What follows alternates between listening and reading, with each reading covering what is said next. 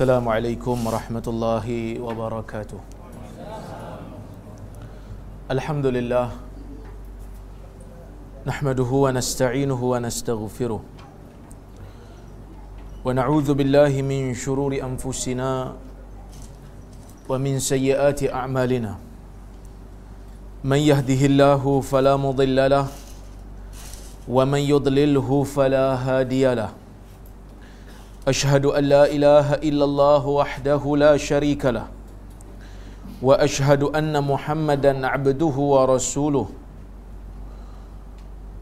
Allahumma salli wa sallim ala muhammad Wa ala alihi wa sahbihi ajma'in amma ba'd Muslimin dan Muslimat yang dirahmati Allah subhanahu wa ta'ala. Alhamdulillah pada malam ini kita dapat bersama-sama lagi berkuliah. Dalam catatan saya ni saya tengok last bulan 10. Kira 3 bulan lah stop. Kerana hujung tahun masing-masing sibuk kan. Okey. Dan kalau tengok di sini kita insya-Allah akan bermula pada hadis 530. Kata Al-Imam An-Nawawi rahimahullah wa 'an ibn Umar radhiyallahu anhuma أن النبي صلى الله عليه وسلم قال لا تزال المسألة بأحدكم حتى يلقى الله تعالى وليس في وجهه مزعة لحم.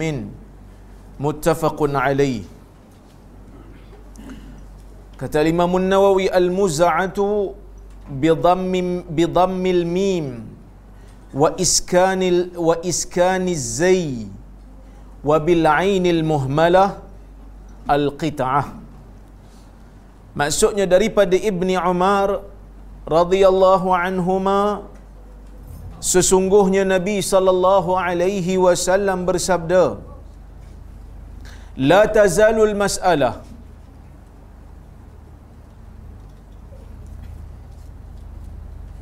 Sentiasa sifat meminta-minta ini bi ahadikum. Selagi mana sifat meminta-minta kepada orang ini berada pada salah seorang daripada kamu. Sehingga apabila dia menemui Allah di hari kiamat nanti dalam keadaan di wajahnya tidak ada sepotong daging pun di wajahnya. Muttafaqun alaih. Hadis ini diriwayatkan oleh al-Imam al-Bukhari dan Muslim daripada Ibnu Umar. Kata al-Imam nawawi al-muz'ah. Dalam hadis itu ada Nabi sebut muz'atul lahmin. Imam Nawawi kata al-muz'ah dengan kita membaris depankan mim dan mematikan huruf zai dan dengan adanya huruf ain yang tidak bertitik. Maksud muz'ah ialah qita'ah yang bermaksud potongan. Kat sini Al-Imam Nawawi membawakan satu hadis daripada Nabi sallallahu alaihi wasallam yang melarang yang memberikan tarhib Tarhib ni maksudnya memberikan amaran dan ancaman kepada orang yang suka meminta-minta orang lain. Dalam kuliah yang lepas telah pun saya ceritakan tentang hukum umum bagi orang yang meminta-minta ni. Bagi orang yang meminta orang lain harta tanpa ada sebab, tanpa ada darurat, tanpa ada keperluan yang mendesak, hukumnya adalah haram, dilarang. Kenapa haram? Kerana dalam hadis ni Nabi sallallahu alaihi wasallam memberikan ancaman ancaman kepada orang yang suka meminta daripada orang lain yang mana permintaan itu berbentuk harta. Sebab itu Nabi kata, selagi mana sifat meminta tu ada pada seseorang sehingga dia bertemu Allah nanti, kalau dia tak tinggalkan sifat tu, Allah akan menjadikan dia bangkit daripada kubur dia pada hari kiamat nanti dalam keadaan mukanya tidak ada walau seketul daging. Sebahagian para ulama seperti Al-Qadhi Iyad mengatakan hadis ini Nabi sallallahu alaihi wasallam memberikan bahasa kiasan. Kinayah memberikan satu bahasa kiasan. Orang yang dibangkitkan dalam keadaan tak ada daging tu bukan difahami secara literal kata Qadhi Iyad. Qadhi Iyad kata sebahagian ulama kata maksud tidak ada daging tu ialah gambaran bagi orang yang suka meminta-minta dalam dunia dia akan bangkit di hari akhirat dalam keadaan hina dalam keadaan tidak ada maruah. Tapi sebahagian ulama yang lain mengatakan tak ini hadis ini perlu difahami secara zahirnya. Perlu dipahami secara literal. Kerana tidak ada penghalang untuk kita nak untuk kita nak tafsirkan hadis ini secara zahir. Kerana dalam bahasa Arab al aslu fil kalam al haqiqah asal makna bagi sesebuah kalam itu mesti difahami dengan makna hakikat dulu. Di bahasa Arab ni dia ada hakikat dia ada pinjaman. Dia ada hakikat dia ada kiasan. Kalau boleh difahami dengan hakikat kena kena takwil kena kena tafsir hakikat dulu. Kalau tak boleh baru pergi kepada takwil. Baru pergi kepada takwil kiasan ini usul fik contohnya kalau seorang kata aku melihat singa. Aku melihat singa. Singa tu apa? Singa tu kata orang Arab al hayawanul muftaris. Haiwan yang memburu haiwan yang ganas haiwan yang gagah. Maka mesti difahami hakikat dulu. Jadi kalau dia kata dia nampak singa, kita kata dia nampak binatang lah. Binatang yang memburu tu lah. Tapi kalau dia kata, aku sedang melihat singa belajar di dalam universiti, maka dalam keadaan tu kita tak boleh nak takwil ataupun nak faham hakikat. Kerana singa tak boleh belajar. Kan? Dekat universiti pula tu, kalau singa kat belajar kat universiti dengan visi-visi pun lari. dengan buah-buah universiti tu pun tak duduk tak pejabat dah kan. Jadi mesti difahami dengan bahasa kiasan. Apa bahasa kiasan? Orang Arab bila dia kata singa kadang-kadang singa tu biasanya singa tu bermaksud haiwan dan kadang-kadang singa tu bermaksud seorang yang gagah dan berani. Jadi bila mana seseorang mengatakan aku nampak singa kat universiti sedang belajar, itu bukan singa haiwan. Itu adalah orang yang sifatnya salah satu sifatnya seperti singa iaitu gagah dan berani. Okey. Sebab itu para ulama menolak tafsiran-tafsiran yang terlalu menggunakan bahasa kiasan. Sedangkan tidak ada keperluan untuk mentafsirkan nas-nas agama dengan makna kiasan. Memang betul ya ada hadis-hadis ni ada sebahagiannya yang menggunakan bahasa kiasan. Tapi asal mesti difaham hakikat dulu. Tak boleh terus-terus kata kiasan. Sebahagian ulama menolak tafsiran. Sebahagian orang bila dia mentafsirkan dengan bahasa kiasan bila dia jumpa hadis berkaitan dengan Nabi sallallahu alaihi wasallam uh, arahkan orang yang bekas minuman dia masuk lalat. Biasa dengar kan hadis tu? Saya selalu baca dalam kuliah. Hadis tu sebab hadis tu selalu menjadi polemik di kalangan orang-orang yang mengkaji hadis zaman moden ni. Dia kata hadis tu seolah-olah macam tak berapa nak logik. Sebab mana mungkin satu binatang yang kotor, Nabi suruh, dah lah jatuh dalam tu, lepas tu Nabi suruh benam pula. Kan? Jadi sebahagian ahli ilmu, mereka mentakwilkan hadis tu. Majoriti ulama terima dengan zahir. Nabi suruh benam, benamlah. Kan Nabi suruh benam, benamlah. Bila masuk aja kamu nak minum air itu lagi, kamu benamkan alat tu. Lepas tu keluarkan. Tapi ada sebahagian ahli ilmu yang mentakwilkan. Dia kata ini adalah majas. Yang suruh benam tu bukan benam, dia kata. Yang suruh benam tu maksudnya Nabi suruh benamkan sifat takabur. Jangan buang air tu, minum. Maksud benam kan tu bukan benam lalat tu. Benam sifat takabur kamu. Sebab kadang-kadang memang ada orang bila lalat masuk dalam minuman dia ataupun makanan dia, dia akan rasa macam Alamak, tak boleh lah. Kita kata sunnah benam Syekh. Tak apalah kot. Saya ambil sunnah yang lain lah. yang ni saya tak saya tak boleh lah kan. Saya geli lah. Jadi ada yang kata yang Nabi suruh benam tu sebab nak benamkan perasaan takabur tu. Tapi sebenarnya takwilan ni jauh daripada hakikat. Kerana dalam hadis tu Nabi bukan hanya suruh benam. Nabi nyatakan pula hikmah benaman tu. Nabi kata apa di ujung hadis tu? Fa inna fi ahadi janahaihi da wa fil akhir shifa. Kamu kena benamkan lalat tu kerana sebelah badannya ada penyakit dan sebelah yang lain ada penawar. Maksudnya benam sungguh. Dan dalam riwayat, riwayat hadis tu bila kita kaji Nabi kata falyaghmishu kullah. Hendaklah kamu benam keseluruhan lalat tu. Ha, jadi ada seorang uh, pelajar master saya dah habis dah menulis. Dia buat satu thesis master ditulis dalam bahasa Arab. Insya-Allah bulan 2 ni nak baiba dah. Tajuk dia uh, kaedah berinteraksi dengan hadis yang mengandungi bahasa-bahasa kiasan. Bila nak guna bahasa kiasan, bila tak boleh guna bahasa kiasan. Dah siap tulis lah. Alhamdulillah satu bagi saya lah tesis dia tesis yang baik dan saya pun letih juga lah nak nak menyemak dia punya maklumat-maklumat yang disaring nak saring mana yang dia letak betul ke tak betul dan uh, apa ni insya-Allah sekarang ni dah ada di tangan penyemak untuk disemak. Baik. Maka hadis ini bagi saya tak perlu untuk kita kata ia bahasa kiasan. Ia adalah zahir. Maksudnya apa? Maksudnya orang yang suka minta ni oleh kerana dalam dunia ni Allah Taala dah bagi air muka dia elok tapi dia tetap meminta walaupun tidak ada keperluan. Walaupun tak ada keperluan apa di hari kiamat nanti Allah Taala akan jadikan mukanya tidak berdaging. Tengkorak habis.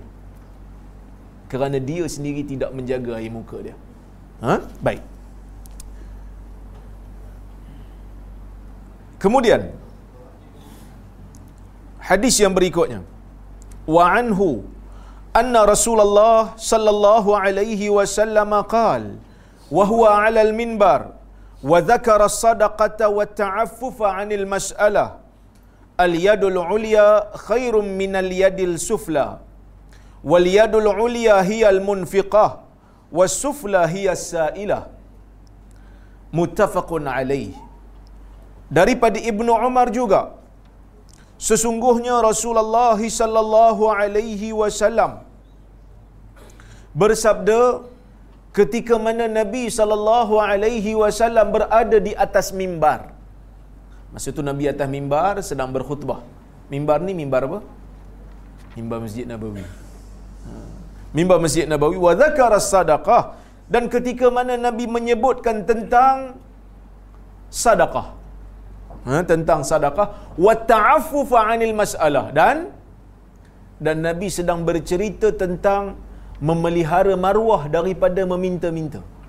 Masa Nabi tengah cerita pasal sedekah, Nabi cerita juga pasal kamu jangan meminta-minta. Itu seimbang tu. Nabi ni dalam pengajaran dia dia seimbang. Tak hanya cerita bab syurga saja, tak hanya cerita bab neraka saja. Tak hanya cerita bab taat pemerintah saja, tak hanya cerita pasal uh, khianat pemerintah saja. Nabi cerita dua-dua. Sebahagian kita kadang-kadang cerita tentang Islam ni hanya fokus pada satu, nampak macam Islam ni tak seimbang. Bila kita cerita pasal oh rakyat kena taat pemerintah, rakyat kena taat pemerintah, rakyat kena taat pemerintah, pemerintah dengar suka lah. Lepas tu pemerintah mencuri. Kena bacalah juga hadis yang Nabi cela pemerintah yang khianat pada rakyat. Jadi baru seimbang. Jadi bila orang tengok oh, kita kena taat macam mana pun taat, tak apa jahat pun tak apa, Nabi suruh taat. Orang nampak macam Islam ni sokong kezaliman pula. Sedangkan Islam tak macam tu. Dalam hadis Nabi suruh taat pada pemerintah, betul? Tapi Nabi suruh rakyat nasihat pemerintah. Bahkan Nabi menjadikan orang yang cakap benar di depan pemerintah yang zalim di antara jihad yang afdal. Dalam hadis Tirmizi kan Nabi kata afdalul jihad kalimatu haq inda sultanin jair. Se, se afdal afdal jihad ialah bercakap benar di sisi pemerintah yang zalim. Jadi suruh taat ia taat. Taat tu bukan ikut semua benda. Taat tu maksudnya jangan keluar angkat senjata. Tapi dalam masa yang sama kena nasihat lah. Kalau ada benda tak betul, kena bagi tahu lah. Kan? Kalau ada benda yang kurang tepat, kena nasihat. Kalau ada nombor dia WhatsApp. buat appointment. Kalau tak ada nombor dia, cari orang yang kenal. Kalau tak ada juga, buat wacana, balun. Ha. Sebab kita demokrasi. Kan? Tambah pula Malaysia baru memberikan memberikan ruang untuk kita mengkritik, kan? Jadi kita kritik lah. Tapi nak kritik tu pastikanlah kritik dengan cara yang betul. Gunakan bahasa yang betul. Tegas tak apa, tegas. Dah marah sangat, kita tegas. Tapi jangan maki hamun. Jangan mencarut. Kerana pemerintah pun dia ada dia ada dia punya ego dia. Kalau dia Datuk Seri, panggil Datuk Seri. Kan? Ini kadang-kadang kita ubah nama orang. Ini benda yang saya tak setuju. Saya mengkritik, saya menegur pemerintah. Ada. Sebahagian menteri saya tegur dan saya kritik. Tapi kalau nama dia begitu, kita panggil nama dia begitu. Jangan begitu kau nama dia. Kalau nama dia, dia ada gelaran Datuk Seri, panggil Datuk Seri. Kalau ada gelaran Tan Seri, panggil Tan Seri. Kerana itu gelaran yang diberikan oleh oleh oleh raja dan masyarakat menerimanya.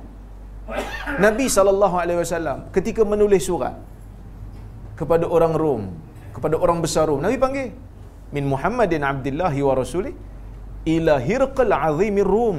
Surat ni ditulis daripada Muhammad, hamba Allah dan Rasulnya kepada Heraklius, orang besar Rom. Walaupun dia Kristian, walaupun dia kafir, tapi Nabi tetap mengiktiraf dia adalah orang besar. Orang besar. Kan? Kalau namanya apa? Mujahid, panggil Mujahid. Jangan panggil Mujahad. Ini bukan saya nak bela sangat pun, tapi saya nak bagi tahu adab dalam mengkritik. Kadang-kadang kita kata kita berjuang Islam. Pastikan bila kita mengkritik, bila kita menegur, akhlak Islam diutamakan. Saya mengkritik, saya kritik dua-dua.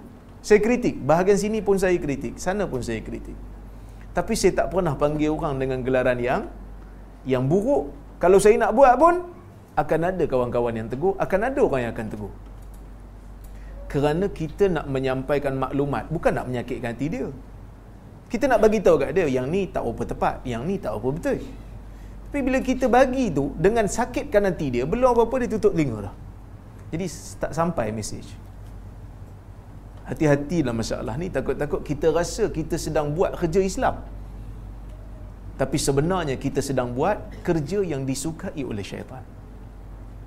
Jadi Nabi SAW dakwah dia dakwah yang sejahtera. Dakwah yang seimbang. Dakwah yang inklusif. Merangkumi dunia dan akhirat. Dakwah yang tidak meminggirkan mana-mana orang. Orang miskin pun dilayan. Orang kaya pun disantuni. Ha? Orang yang ada lebihan harta pun Nabi terima zakatnya. Orang yang miskin datang kat Nabi minta pemberian zakat. Tapi Nabi bagi tahu, orang kaya kamu kena banyak sedekah. Tapi dalam masa yang sama Nabi sebut pada orang miskin, hati-hati jangan meminta-minta kalau tidak ada keperluan yang mendesak. Jangan meminta-minta kalau tidak ada tidak ada sebab yang membenarkan kamu untuk meminta. Jadi dalam masyarakat kita akan jadi seimbang. Orang kaya sanggup memberi, orang miskin ada perasaan malu. Jadi seimbang kerajaan Islam, seimbang masyarakat Islam. Dalam masa yang sama Nabi sallallahu alaihi wasallam suruh seseorang bila tahu orang lain ada kelemahan, ada maksiat yang dilakukan, Nabi suruh sembunyikan dalam dalam masa yang sama Nabi mencela golongan-golongan yang membuka aib pribadi dia sendiri. Kena sembunyikan kalau kamu ada aib, kalau kamu ada dosa dan orang lain yang lihat kamu lakukan benda itu, tutuplah. Tapi kalau dia sendiri buka aib dia di depan orang, buka maksiat yang dilakukan di depan orang, maka Nabi sallallahu alaihi wasallam pada waktu itu mengatakan apa? Kullu ummati mu'afa illa al-mujahirin. Semua di kalangan umat aku diberikan diberikan keampunan, diberikan pelepasan ah, daripada dicela melainkan orang-orang yang menzahirkan dosanya sendiri. Ada amar ma'ruf dan ada nahi mungkar. Seimbang. Itu dakwah Nabi sallallahu alaihi wasallam. Ada tarhib, ada targhib. Ada ancaman terhadap dosa. Ada juga ada juga janji baik terhadap orang yang melakukan pahala. Seimbang. Kalau saya cerita pasal dosa neraka, dosa neraka, lama-lama manusia kan akan ingat Allah Taala ni hanya sifat dia muntaqim. Allah Ta'ala ni hanya sifat dia pembalas pembalas dengan balasan yang buruk sedangkan Allah itu juga rahim Allah itu juga rauf Allah itu juga halim jadi kita kena pendakwah kena seimbanglah masalah ni. Okey. Nabi sallallahu alaihi wasallam bersabda waktu cerita benda ni Nabi kata al yadul ulia khairum min al yadis sufla. Tangan yang tinggi lebih baik daripada tangan yang rendah. Tangan yang tinggi itu tangan apa Sampai ada orang buat nasyid kan Tangan yang memberi lebih baik daripada tangan yang menerima kan. Maksudnya tangan yang memberi lebih baik daripada yang menerima. Cuma dalam nak mentafsirkan tangan yang tinggi itu Bukanlah sepakat. Maksudnya tangan yang tinggi itu maksud tangan yang memberi Tidaklah sepakat. Sebahagian ulama mengatakan tangan yang tinggi itu bukan tangan yang memberi tapi tangan yang tinggi itu adalah tangan orang miskin yang tidak meminta-minta. Itu tangan tinggi. Maksud tangan tinggi itu, dia gambaran, kata mereka, dia adalah gambaran situasi di mana seseorang mengambil sesuatu tanpa meminta. Jadi orang yang bagi dan dia, dia ambil. Okey. Ha, itu sebahagian ulama sebut. Baik. Manakala uh, majoriti ulama kata tak, tangan yang tinggi itu tangan yang berilah. Sebab orang beri biasanya di di atas dan inilah pendapat yang sahih kerana di hujung hadis ni Nabi sendiri mentafsirkan apakah maksud dia. Di hujung hadis ni Nabi kata waliyadul uliya hiyal munfiqah wasufla hiya sailah. Tangan yang berada di atas ialah tangan yang memberi tangan yang memberi infak. Sebab itu dipanggil munfiqah. Tangan yang memberi infak.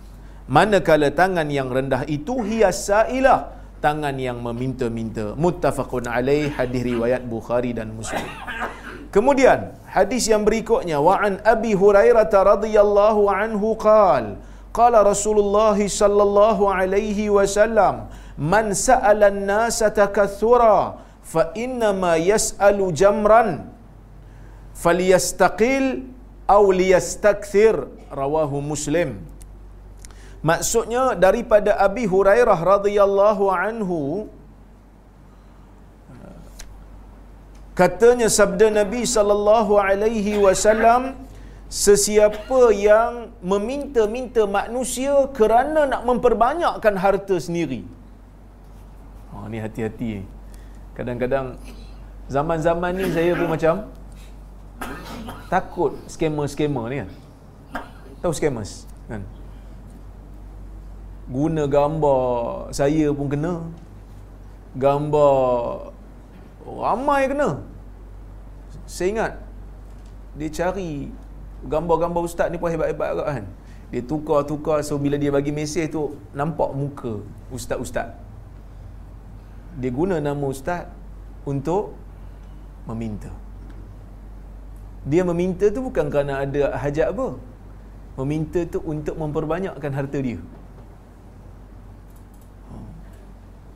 Dia tak ada apa masalah pun. Dia bukan orang miskin. Dia minta tu untuk memperbanyakkan harta dia. Dan Nabi kata, fa inna ma yas'alu jamran. Sesungguhnya dia meminta batu api neraka. Ha, dia meminta api neraka. Maka falyastaqil aw liyastakthir.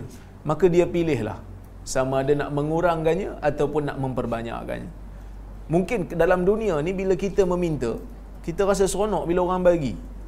Tambah pula orang Melayu kan ada perasaan kesian kan? Kan ada perasaan kesian kan? Kesian, bagilah.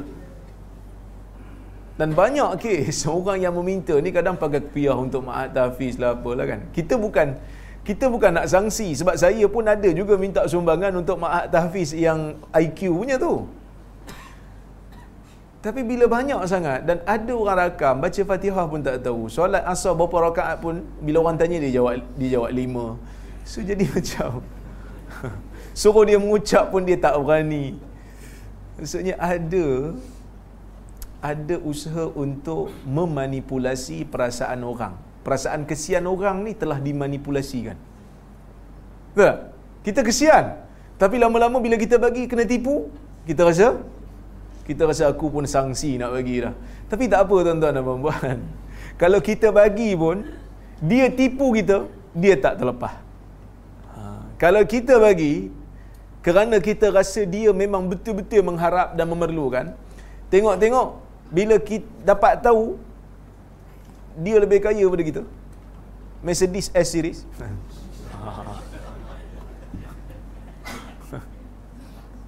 kita pakai kereta Datsun cabuk je one to OY kereta lama tu kan? Kita bagi.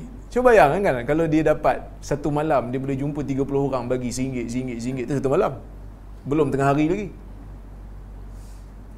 tengah hari dia pergi cari tempat ramai orang makan dia minta singgit singgit singgit kan orang bagi orang orang kesian kan banyak duit dia. Dan dia tak ada buat apa minta lah tapi dia kena ingat hadis ni. Bukan saya cakap tak cakap pada semua. Memang ada orang yang sebahagian memang memerlukan. Tapi ada sebahagian yang telah manipulate perasaan kesian orang ni sehingga dia menjadi senang. Hanya semata-mata kerana orang kesian kat dia dan dia berlakon. Orang yang berlakon menipu sehingga orang lain kesian kat dia, dia dah buat dua kesalahan. Kesalahan yang pertama dia menipu orang. Kesalahan yang kedua dia meminta dalam keadaan dia tak ada keperluan yang mendesak. Itu pun salah. Dan ada satu lagi kesalahan dia. Apa dia? Tipu satu. Yang kedua, minta tak ada keperluan satu. Lagi satu, makan harta orang dengan cara yang batil. Tiga kesalahan. Tiga kesalahan dia. Sebab itu saya apa? Jumpa satu fatwa daripada Syabra Malisi, seorang ulama dalam mazhab Syafi'i dia kata, "Lau adhara al-faqah wa dhannahu dafi' muttasifan biha lam yamlik ma akhadahu li'annahu qabadahu min ghairi ridha sahibihi dia kata kalau seseorang tu minta kepada orang lain dan dia menzahirkan dia tu miskin sehingga orang yang membayar kepada dia ataupun orang yang memberikan derma pada dia tu menyangka dia tu memang bersifat dengan kemiskinan tu Sedangkan dia tak miskin. Dia kata, lam yamlik ma akhadahu. Dia tidak memiliki apa yang dia ambil. Walaupun dia rasa orang bagi dia. Tapi pada sisi hukum, sebenarnya pemilikan tidak berlaku sebab ditipu. Orang bagi tu, sebab tu dia kata, li'annahu qabadahu min ghairi ridha sahibihi. Kerana dia mengambil harta orang, sedangkan orang tu tak reda. Kerana orang tu reda untuk bagi orang miskin. Bukan reda untuk bagi ke orang yang tak ada kemiskinan macam dia. Sebab tu hati-hati. Bagi orang yang skema-skema ni, kalau dia apa ni menzahirkan dia susah, dia ada tiga kesalahan. Ha? Itu belum lagi kesalahan perah hugut orang lah. Hantar budak-budak. Kan ada kadang-kadang ada sindiket kan. Hantar budak-budak. Patut budak-budak pergi sekolah. Ni budak-budak tak pergi sekolah. Pergi minta derma. Patut hari pukul 10 pagi hari weekday, dia pergi sekolah. Ni pergi duduk dekat apa ni apa ni petrol station minta derma kat orang. Ha, jadi ini semua perlu kita apa ni orang-orang yang mesti ni perlu ambil apa ni ambil peduli. Ha, supaya jangan nak kesenangan dalam dunia sedangkan kita memperbanyakkan batu-batu api neraka untuk dimakan. Kerana harta manusia disebut dalam hadis ha, inna amwalakum inna dima'akum wa amwalakum alaikum haram. Sesungguhnya harta-harta apa ni darah kamu sesama kamu dan harta kamu sesama kamu adalah haram. Ha, tanpa izin orang jangan ambil. Dalam dunia ni mungkin kita rasa kita lepas. Tapi di akhirat semuanya akan di akan dikira dan akan dihitung. Sebab itu Abdullah bin Mubarak kan seorang ulama hadis dia pergi ke Syam. Dia ni orang uh, Khurasan dia pergi ke Syam belajar hadis. Masa dekat Syam tu, masa dengar hadis ni, dia ada pinjamlah pen dengan kawan dia. Dia tak bawa pen, dia pinjam pen dekat kawan dia. Dia tulis hadis tu. Dia tulis hadis, dia tulis, tulis, tulis, tulis. Lepas tu bila sampai tang balik, bila nak balik, dah sampai di pertengahan jalan dah, jauh dah.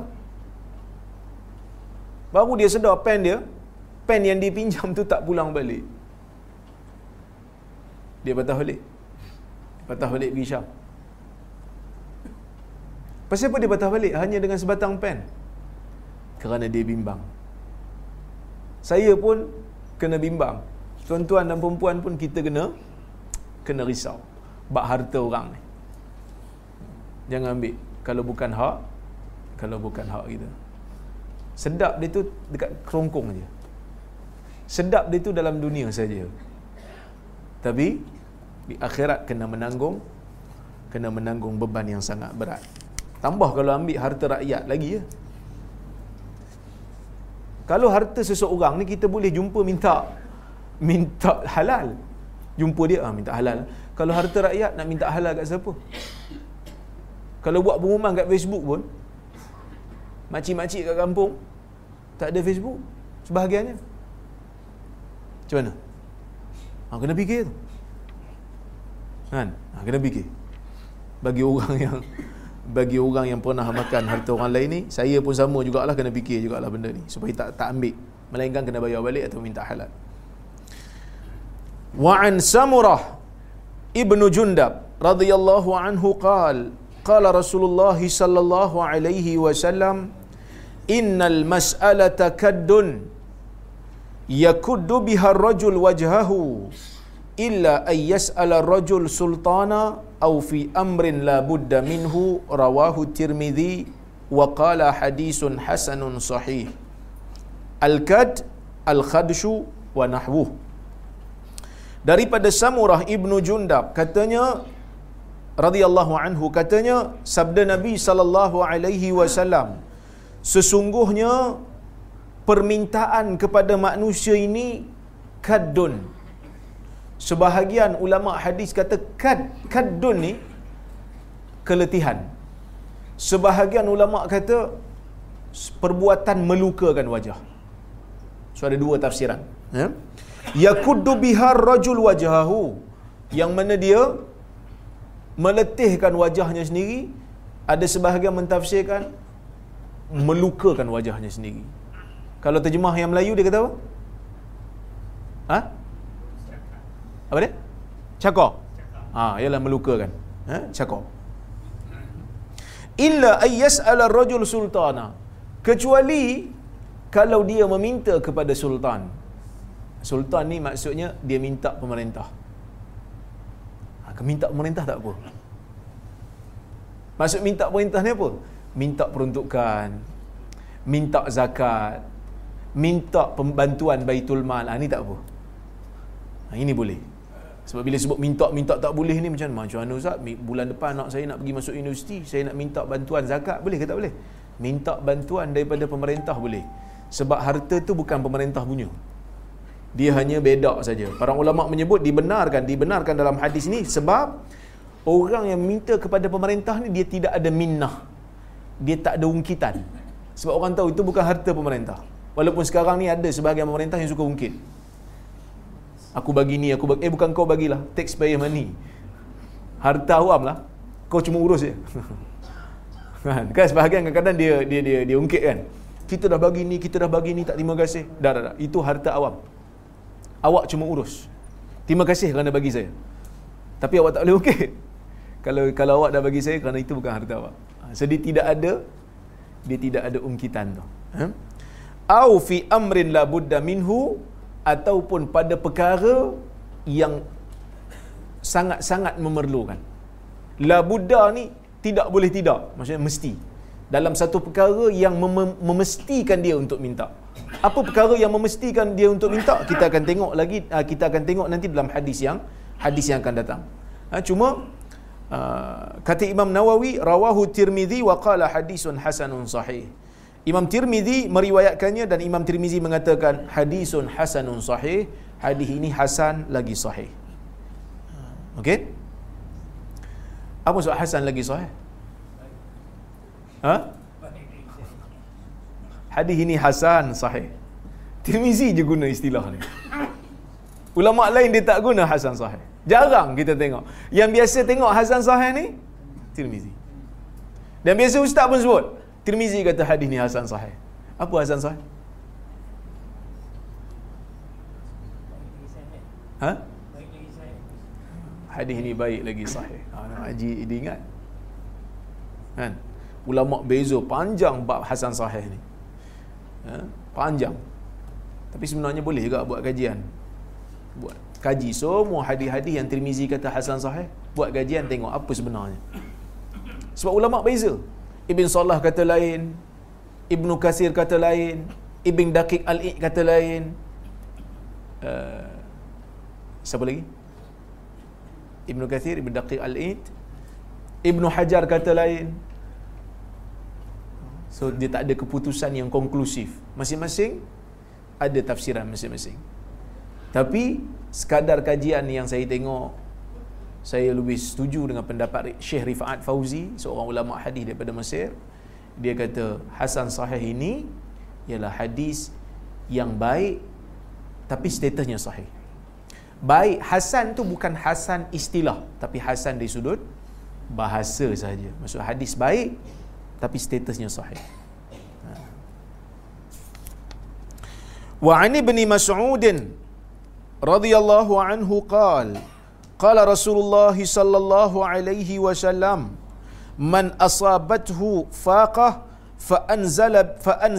bin nas lam tusadda faqatuhu wa man anzalaha billah fayushiku Allah lahu birizqin ajil aw ajil rawahu Abu Dawud wa Tirmidhi wa qala hadisun hasan. Yushiku bikasri shin ay yusri'u.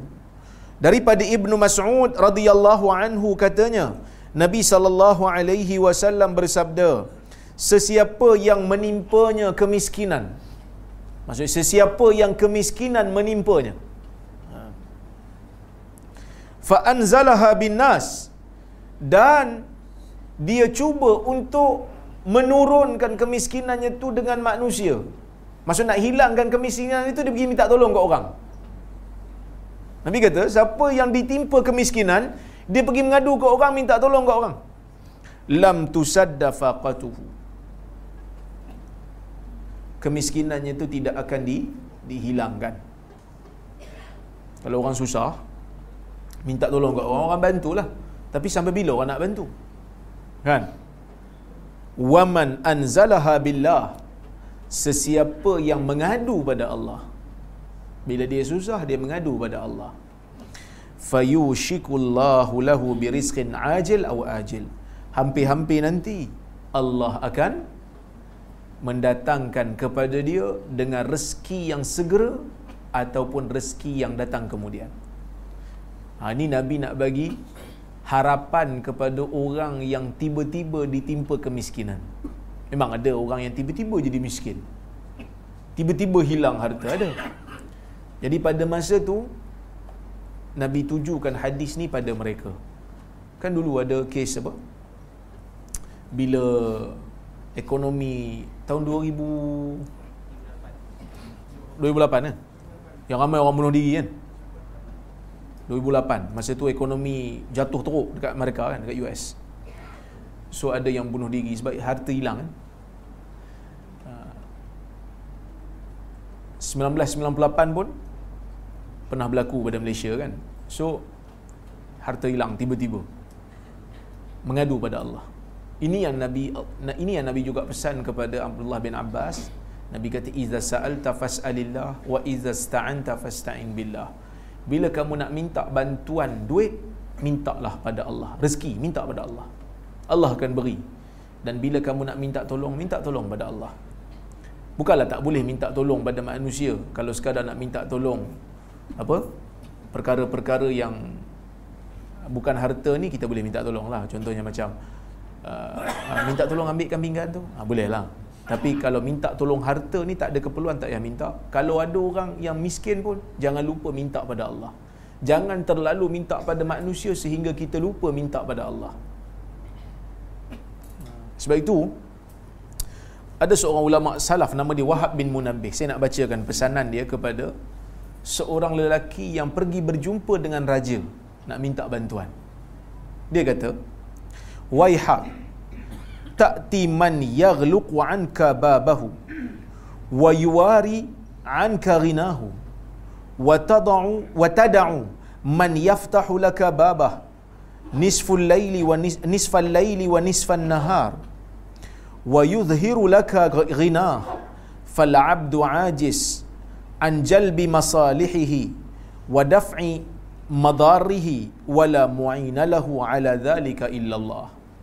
dia nampak seorang ni dia pergi jumpa dengan dia pergi minta bantuan dengan raja. Jadi Wahab bin Munabbih ni dia nampak dia terus tegur orang tu. Dia kata malangnya kamu ta'ti man yaghluq yaghliq wa anka baba. Engkau datang kepada manusia yang menutup kepada engkau pintunya. Dan menyembunyikan daripada engkau kekayaannya. Sedangkan kau meninggalkan sesuatu yang membuka kepada engkau pintunya pada waktu malam dan siang. Dan sesuatu itu menzahirkan kepada engkau kekayaannya. Tuhan lah tu. Maksudnya nak kata malang kau ni pergi minta kat manusia lebih sangat. Sedangkan manusia dia tutup pintu pada engkau. Kalau dia ada kalau dia kaya pun dia tak tunjuk kat kau kan? Sedangkan kau tinggalkan Tuhan yang sentiasa membuka pintunya kepada engkau. Separuh malam dan separuh siang. Separuh pada waktu malam dan separuh pada waktu siang. Allah Taala buka pintu pada siang dan malam. Dan menzahirkan kepada kepada engkau kekayaannya. Allah zahirkan kekayaannya kepada makhluk supaya makhluk minta pada dia. Kan? Fal abdu ajiz an jalbi masalihihi maka dia kata ham, seorang hamba ni lemah. Walaupun da- dalam nak mengam- walaupun dalam nak meng- mengambil maslahah dia sendiri. Maslahah dia sendiri ni maksudnya seorang hamba ni kalau Allah jadikan dia kena uruskan seluruh kehidupan dia sendiri tanpa ada bantuan orang dia tak boleh hidup.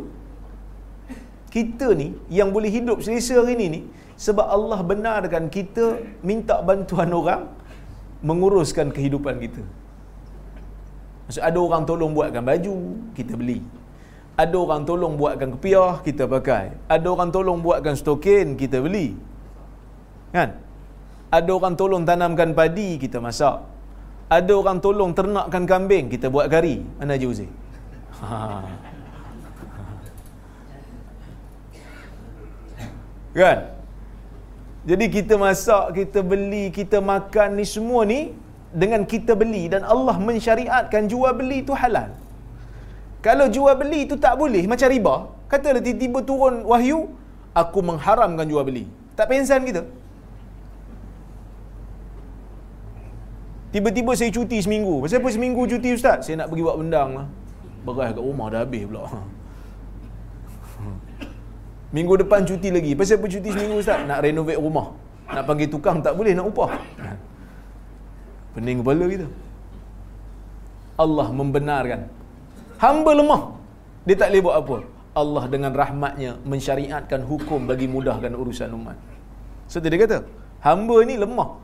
Walaupun dalam nak mengambil, nak mendatangkan masalah untuk diri dia sendiri. Tak boleh buat semua. Tak boleh buat semua.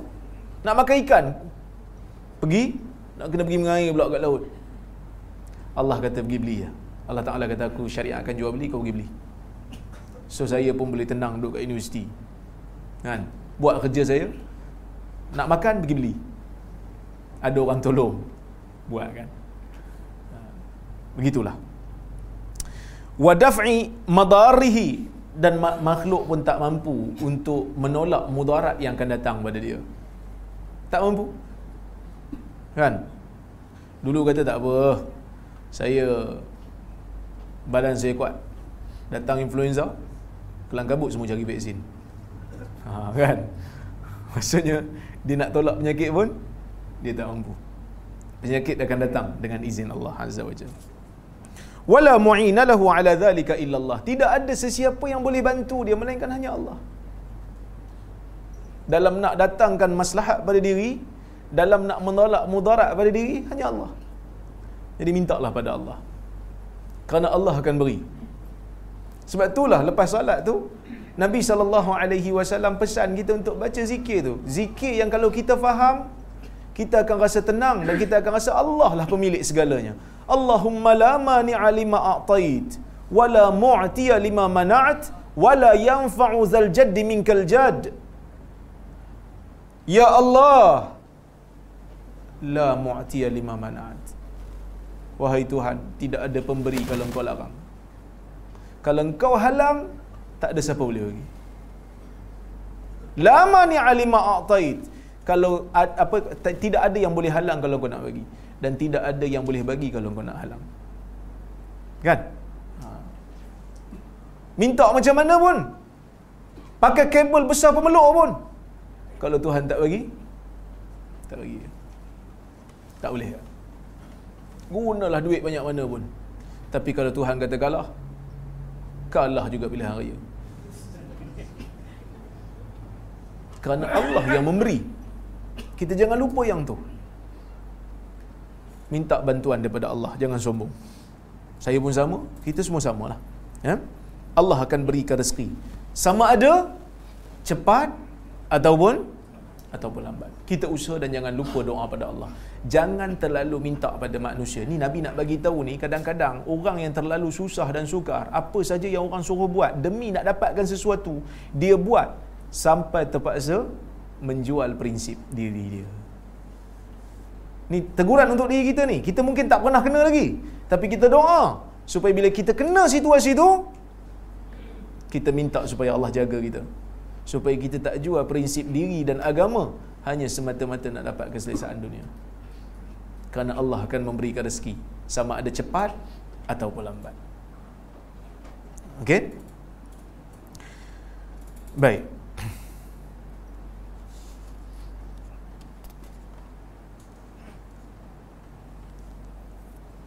Tapi bolehlah minta manusia. Cuma Nabi kata bila kamu minta manusia tu jangan jangan lupa Allah lah yang menggerakkan jiwa mereka untuk membantu.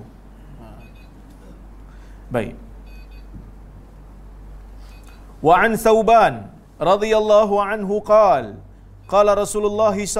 alaihi wasallam man takaffala li alla yas'ala an-nas shay'a alla yas'ala an-nas shay'a wa atakaffalu lahu bil wa ata, wa, ta, wa atakaffalu lahu, lahu bil jannah faqultu ana fakana la yas'alu ahadan syai'a. Rawahu abu daud bis, bi isnadin sahih. Daripada sauban radhiyallahu anhu katanya nabi sallallahu alaihi wasallam bersabda siapa yang boleh menjamin kepadaku bahawasanya dirinya tidak akan meminta sesuatu daripada manusia supaya aku boleh menjamin untuknya syurga. Fakultu ana. Maka Sauban kata, saya wahai Rasulullah, fakana la yas'alu ahadan syai'a. Dan dia tak minta apa pun dengan manusia lepas tu sebab dia jamin eh, dia pegang dengan janji Nabi selagi mana aku jamin pada Nabi aku tak minta apa-apa kat manusia Nabi jamin aku untuk bagi kat syurga bagi kat aku syurga dengan rahmat Allah Maksud Nabi tak suka orang minta-minta ni. Nabi tak suka. Okey? Baik. Itu yang kita apa? Yang kita baca hadis Sauban ni, yang kita baca kuliah yang lepas tu. Jatuh dia punya apa? Uh, rotan yang pukul binatang tu di atas kuda. Jatuh benda tu. Dia tak minta orang untuk untuk tolong ambil kan dia turun dia pergi ambil. Walaupun orang dekat bawah tu. Kerana dia dah jamin dekat dekat Nabi untuk tak minta apa-apa pun pada manusia. Sebab dia takut kalau aku minta yang ni, takut ini termasuk dalam jaminan yang aku dah janji pada Nabi. Aku turun sendiri, aku ambil sendiri. Okay. Wa'an Abi Bishr Qabisata Ibn al-Mukharik radhiyallahu anhu qal Tahammaltu hamalah فأتيت رسول الله صلى الله عليه وسلم أسأله فيها فقال أقم حتى تأتينا الصدقة فنأمر لك بها.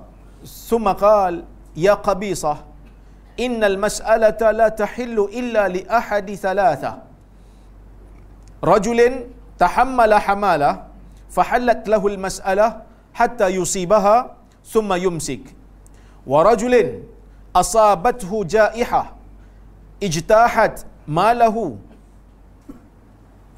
فحلت له المسألة حتى يصيب قواما من عيش أو قال سدادا من عيش. ورجل أصابته فاقة حتى يقول ثلاثة من ذوي الحجة من قومه. Laqad asabat fulanan faqah fahallat lahu al-mas'alah hatta yusiba qawaman min aish atau qala sidadan min aish. Fama siwahunna min al-mas'alah ya qabisa. Suhtun yakuluha sahibuha suhtan. Rawahu muslim. Maksudnya daripada Abi Bishir Qabisah bin bin Mukharik radhiyallahu anhu katanya aku telah menanggung bebanan hamalah ni dalam bahasa Arab maksudnya bebanan yang ditanggung oleh seseorang disebabkan dia mendamaikan dua pihak yang bergaduh. Bila nak runding dua pihak ni mensyaratkan harta. Jadi dia sanggup untuk bayar. Dia terpaksa berhutang orang untuk selesaikan isu. Kata dua kabilah bergaduh satu kabilah tuntut. Yang kabilah yang ni tak ada duit dia kata tak apa saya tanggung. Dia pergi ambil pergi berhutang orang untuk tanggung okay. maka dia pergi jumpa Nabi sallallahu alaihi wasallam dan bertanya tentangnya. Tentang tanggungan ni. Aku tak boleh bayar ya Rasulullah. Ada tak bantuan apa-apa? Faqala. Maka nabi kata aqim. Nabi kata bangun. Hatta ta'tiyana sadaqah sehingga datang kepada kita zakat. Fana'mura laka biha sehingga kami bagi engkau punya engkau punya apa ni bahagian. Sebab dia berhutang dalam perkara yang syar'i so dia termasuk dalam gharimin lah. Dia termasuk dalam uh, asnaf zakat lah. Baik. Summa qal, kemudian dia berkata, "Ya Qabisah," Nabi berkata, "Wahai Qabisah, sesungguhnya meminta-minta ni tidak dibenarkan melainkan untuk salah seorang daripada tiga." Maksud minta ni walaupun saya kata tadi minta daripada pemerintah boleh kan, tapi kena pastikan dia layak lah. Kalau zakat jangan dia pergi minta oleh tak layak. Ha. Kalau layak boleh minta. Ha. Kalau dia termasuk dalam asnaf boleh minta so Nabi pesan kat dia walaupun dia ni sebenarnya memang asnaf tapi Nabi bagi bonus lah pada dia lepas ni kalau kau nak minta lagi kau ingatlah nasihat aku ni ha, seolah Nabi nak isyarat macam tu lah so Nabi kata wahai Qabisa sesungguhnya meminta-minta ni tidak dibenarkan tidak halal. Melainkan bagi salah seorang daripada tiga. Maksud melainkan untuk tiga golongan. Yang pertama rajulin tahalla tahammala hamala. Seorang lelaki yang menanggung bebanan disebabkan nak mendamaikan dua pihak. Mungkin orang kata lelaki je ustaz perempuan pun sama. Lelaki, ah, bahasa Arab ni dia macam tu. Kalau dia nak maksudkan seseorang dia akan sebut lelaki. Kerana perempuan tu disorok biasanya. Okey? Melainkan kalau ada dalil yang membezakan. Dan baru kita bezakan. Maksudnya seseorang yang menanggung bebanan maka halal bagi dia meminta sehingga dia boleh membayar bebanan yang dia tanggung. Kemudian dia summa yumsik. Kemudian dia tak minta lagi dah. Dan seorang lelaki yang ditimpa jaihah yang ditimpa bencana. Ijtahad malahu yang mana bencananya tu membinasakan hartanya. Dia ada harta contohnya dia apa? Dia ada ladang. Dia dah keluar model banyak dah untuk buat ladang tu. Tiba-tiba banjir datang banjir rosak habis semua jadi dia menanggung hutang yang banyak lah kali dia bankrupt ha, dia boleh minta jadi miskin lah ha, dia boleh minta fahadlat lahul mas'alah hatta yusiba qawaman min aish dia boleh meminta sehingga dia dapat kadar yang boleh untuk dia hidup. Maksud boleh meminta bahagian zakat sehingga dia dapatlah kadar untuk hidup. Bukanlah minta untuk jadi jutawan balik. Faham? Ha. Dia asal jutawan, dia minta bantuan zakat sampai nak jadi jutawan balik. Tak boleh ha? Dapat apa? Kelengkapan untuk hidup lah. Ausad sida dan min aish. Sekadar untuk melepaskan kehidupan dia wa rajulin asabathu faqah dan seorang lelaki yang ditimpa kemiskinan sehingga berkata tiga orang daripada orang yang berakal daripada kaumnya dia telah ditimpa kemiskinan. Maka dibenarkan untuk dia meminta sehingga dia mendapat sekelumit daripada kehidupan. Maksudnya dapat macam nak sebut? Qawaman min aish ni belanja untuk kehidupan dia. Ha. Fama siwahunna minal mas'alah selain daripada tiga ni kalau ada yang meminta ya qabisah wahai qabisah suhtun adalah harta yang haram untuk dimakan yakuluha sahibuha suhta yang mana kalau dia tetap minta walaupun dia tak layak itu adalah harta yang haram dia makan harta yang haram rawahu muslim maksud Nabi kata tiga golongan. Satu, golongan yang berhutang kerana nak mendamaikan dua pihak yang bergaduh. Satu lagi, uh, puak ataupun orang yang hartanya ditimpa bencana, banjir ke, ribut ke, sampai hilang duit dia, sampai dia jadi miskin. Ataupun seorang yang tiba-tiba kena miskin. Tak ada bencana pun. Tiba-tiba jadi miskin. Contohnya dia anak orang kaya, tiba-tiba orang yang beri nafkah kat dia, orang kaya tu, bapak dia tu, yang jutawan tu, meninggal. Tiba-tiba harta semua hilang. Umpamanya kan? Maka dia jadi miskin. Ah ha, boleh. Tapi Nabi sebut kat sini lah. Tiba-tiba jadi miskin ni, sehingga tiga orang daripada orang yang berakal, daripada kaum dia kata, ah dia ni miskin. Yang ni Imam Nawawi bahas. Masa dia syarah ke hadis ni, Pertama, Nabi kata orang yang berakal. Tiga orang yang berakal waras. Sebab orang yang berakal waras saja yang boleh beri penilaian yang yang seimbang. Kalau orang tu tak waras kadang-kadang takut dia nampak aja miskin tapi tapi tak miskin. Ha. Pertama. Yang kedua min qaumihi daripada kaum dia. Maksud Nabi nak beri isyarat orang yang nak nilai orang lain miskin ni mesti orang yang kenal lah. Daripada kaum dia. Maksud daripada orang kampung dia, orang kampung dia kenal. Sebab tu dulu masa saya kerja zakat tu, bila ada orang minta uh, bantuan zakat, kita akan pergi ke rumah. Orang yang tu kita akan siasat tanya tanya tanya.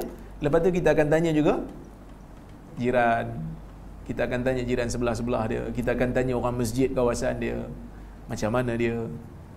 Kan sebab kadang-kadang ada juga orang isi borang bila kita beritahu nak datang dia akan dia akan bawa rumah dia yang buruk sedangkan rumah yang baru ada ha yang lawa punya kadang-kadang lagi lawa rumah dia daripada rumah pegawai kan macam-macam sekarang ni jadi kena pergi tanya orang kampung dia, tanya orang masjid. Biasanya orang masjid ni baik-baik lah. Setuju tak?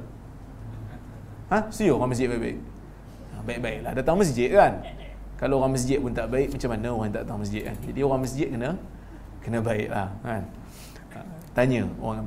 Tiga orang ke? Mesti tiga orang Tak, tak mesti tiga orang. Dua orang pun cukup. Cuma tiga orang tu, kata Imam Nawawi, ini istihbab.